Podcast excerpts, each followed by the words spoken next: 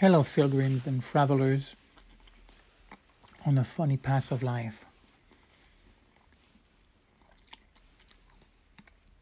From time to time, I forget what the real drive is behind this podcast. It is not a poll for popular, popularity, popularity, popular popularity contest. I had to think about that. Yeah. It would be interesting for sure. And of course, I would get an ego boost if uh, more people were listening to it.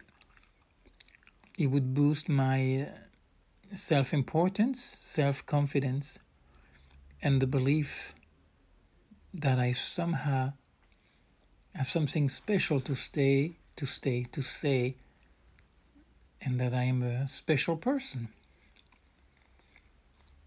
Therefore, reinforcing my somewhat still uh, alive Walt Disney fairy tale. That is not my uh, main platform, obviously.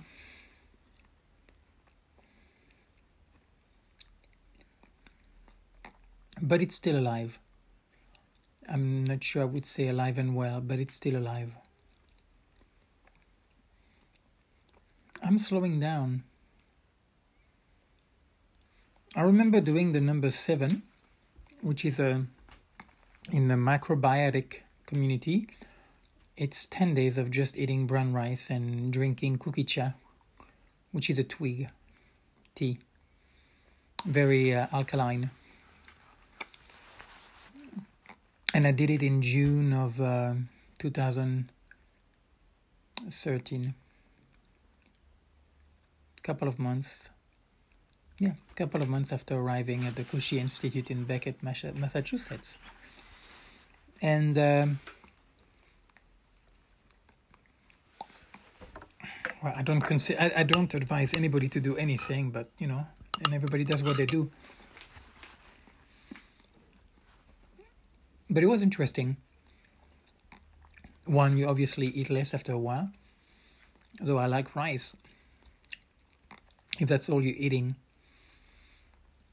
after a while it gets old. Even um, amasake which is rice and koji, which is a bacteria that ferment the rice, and eventually you can get sake out of it. But it's a very sweet, uh, amazingly sweet rice dish. But the one thing that was interesting was how everything slowed down. People were talking the same. Everything was happening the same, but my uh, my response time, um, the pace at which the information got in, had stretched.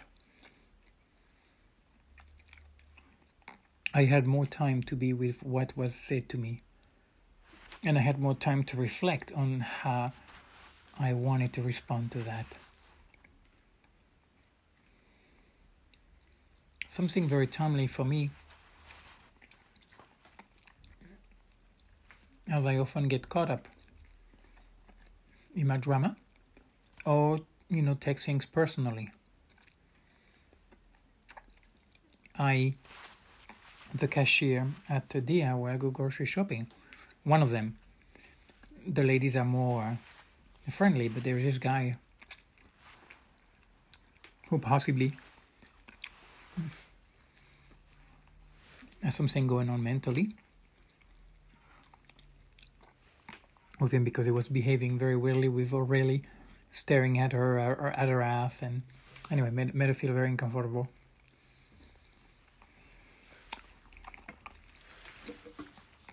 But uh, it doesn't quite follow the regular social norms. And I caught myself reacting to that. Taking myself seriously. Obviously, taking it personally, what he was saying to me, you know, that he was judging me, and that, you know, then I need to do something. I need to protect myself, or I need to do something about it. And after two or three exchanges, realize the silliness of it all. Regardless whether or not his particular particular interaction with me was directly directly directed to me is relevant. If there is no threat, no imminent threat in his interaction with me, then what am I sweating the small stuff? How silly. And how humbling to realize that the higher you prop yourself to be, the harder the inevitable crash will be. And you will crash, my friend. You're wasting an investment here by trying to prop up an ego which does not contribute to happiness, to sustainable and sustained happiness. And those moments, those people can help you dim that light, cut the umbilical, umbilical cord, yeah? Starve that part of yourself that does not serve you, help you, nowhere near as much as you think it does.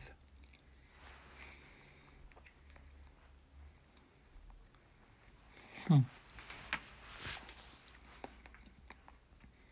It is amazing, you know, that sometimes I can extrapolate or I can go down the rabbit hole of some quite abstract, complex thought pattern, ideas, introspection, whatever you want to call it, or even sometime following somebody's lecture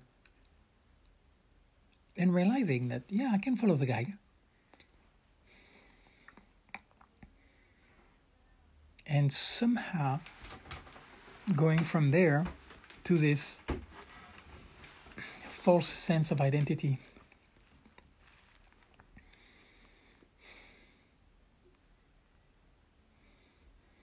to experience gratitude or or some sort of I don't know meaning meaningful pleasure. Does that make any sense? With that boosting the part of you which has not only nothing to do with that, but which will undermine it at every chance it gets. Because makes no make no mistakes about it. We are the obstacle We are the dark corner in our soul. We are that weakest thing in us, as well as the greatest thing in us.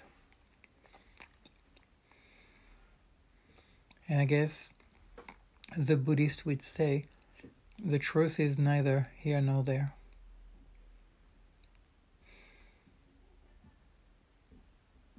If you keep feeding yourself with a little bit of grandeur and a little bit of shame and humility, it'll go a long way.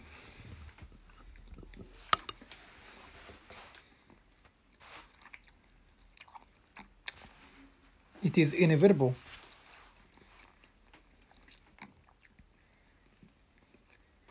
That we are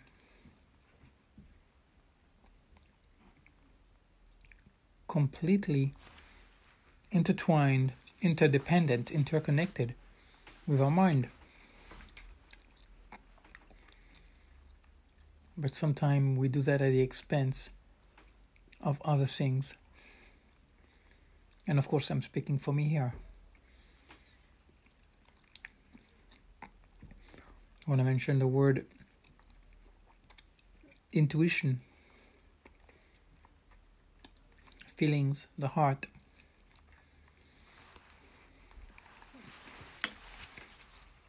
And I don't even know where or what category to put them in. Just that the growing belief that they are not only relevant, meaningful, and important in my life, but that I have neglected them or neglected it, whatever, for the ability to reason, to input logic into my life with a somehow somewhat erroneous belief that it would lead me to greener pastures.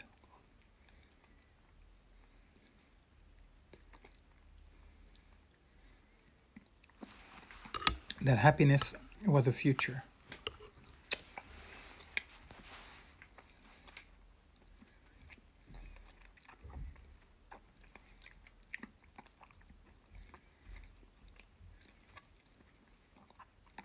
and after so many failed attempts to conform into a matrix where I could not. Just in case you wondered, I'm I'm having some uh, aceitunas estilo casero, alineadas, muy buenas, muy ricas, riquísimas.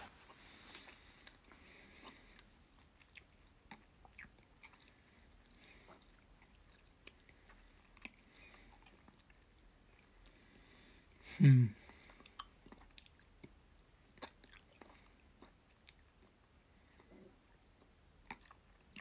Invested so much in my ability to think.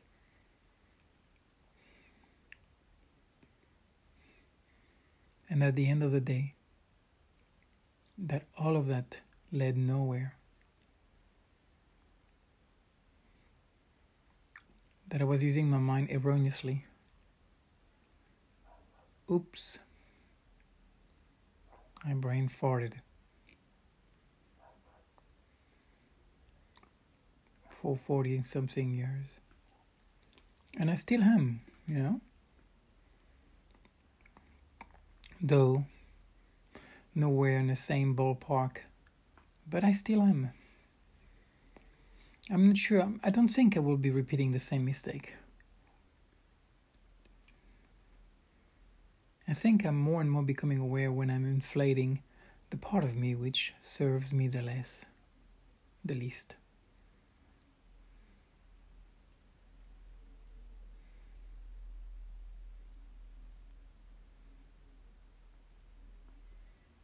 Hmm.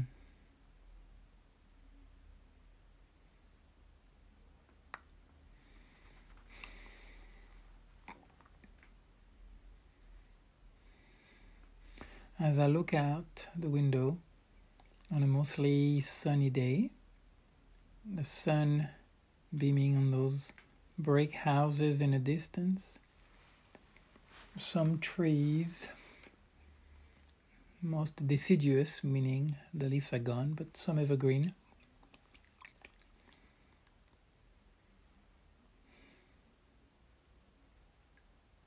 People came yesterday, so I'm working on a on a straw bale house.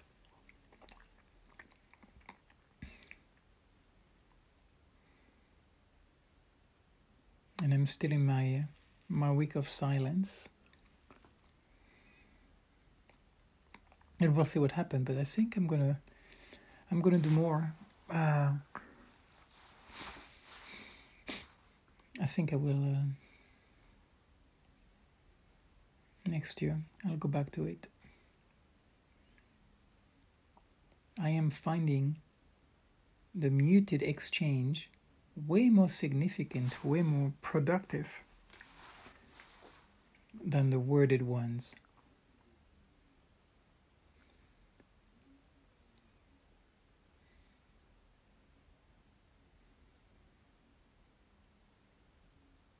Trying to fit where you don't. because of the belief that if you do, your life will be better. And therefore, you can justify praying, praying, paying the steep bitter price that is required to fit where you don't. And to try to hold that breath in that anaerobic environment for as long as you can until inevitably you have to come back up for air. And however many times you need to do that to realize this is not my environment. This is not natural. I don't fit here.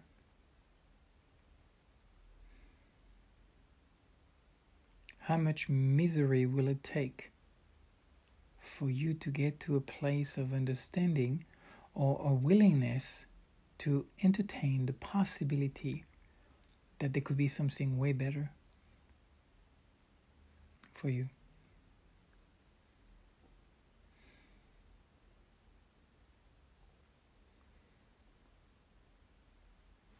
I remember some of my quiet um, time in uh, Andalusia. Once, I kind of learned from my mistake on this one. I just woke up that morning and I was like, I don't want to say anything, and I don't have to say anything, you know? So I didn't warn people that I was going to be quiet. And of course, it was quite a shock, and justifiably so so learned the lesson and then uh, did more of it. I'm not feeling sad. You know yesterday I was in the kitchen preparing making my little puddings and then uh, preparing the veggie for this morning lentil that i made. Quite a few. It's gonna be about what 10 11 jars? And we're not talking about uh, we're talking about the reg- the big one like where you have the lentils and so so that's going to be at least four days. At least four days. Then today's thursday. Yeah it'll take me to monday.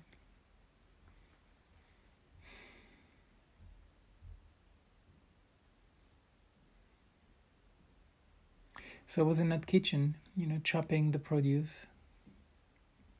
And people were next room over. They were aware. Uh, I do.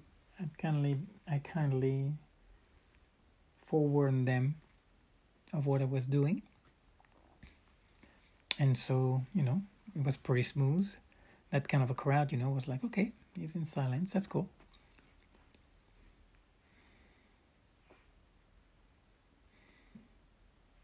and uh, just I mean it's nothing new really, but just kind of a the awareness of this was way it made way more sense for me to not add to that pool of words that were just being swished back and forth in the next room.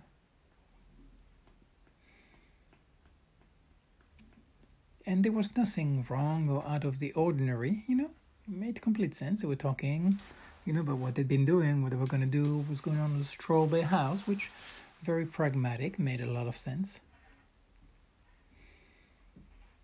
But for whatever reason, and I still don't understand that element. Why are there things that I couldn't care less for.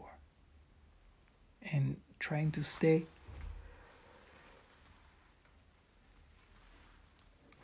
in that conversation drained the shit out of me. I don't know what that's about. But the, the quality of the experience is rather clear.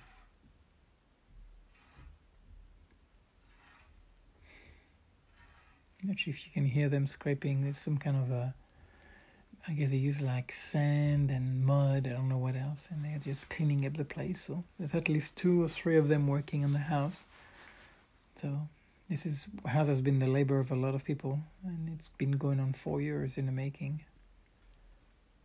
But anywho, yeah, I'm still. It still eludes me.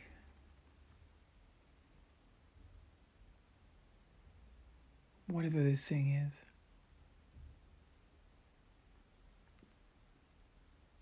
like with the Edu's mother. It's like she just drained the shit out of me. I find her so boring, so cliche.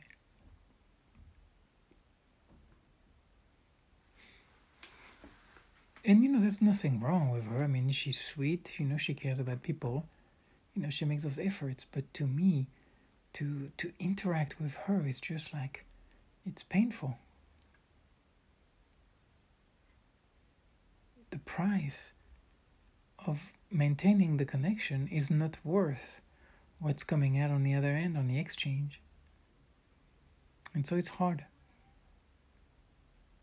And so it's, I mean, what I do is different, but same, similar, you know, in terms of if there's something to be said, great, but beyond that,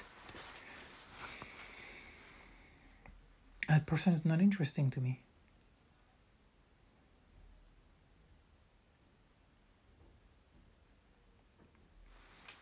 And what it is that makes some people interesting and not, and others not, that I still don't know. That's the interesting thing. Why am I attracted toward that person? Why am I interested in that person? and why I don't give a fuck about the next one over. I have still not come home to that hen house. I still I have not been able to bring light there. Wherever that decision making process is about who's valuable, important, interesting, and who is not. I don't know how I make those decisions. But they felt in the gut. And once it's felt in the gut, there's nothing the mind can say. So I don't even know where the decision is made. Is it made in my mind? In my gut, whatever that means, in my body? Or I don't know.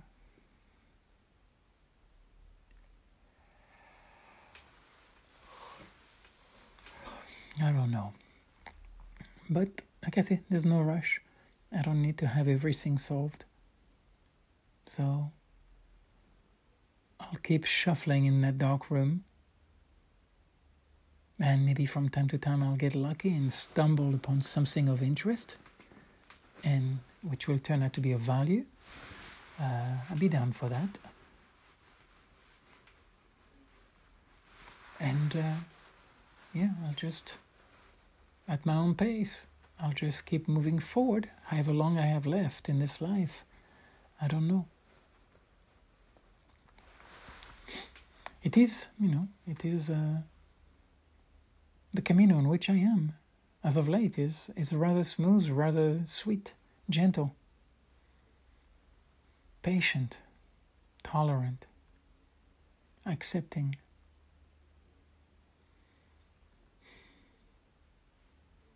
we shall see. Anywho, my friends, a little more of my free rambling. I was trying to play that song from uh, Ed Sheeran, Make It Rain. It's kind of a nice little bluesy song.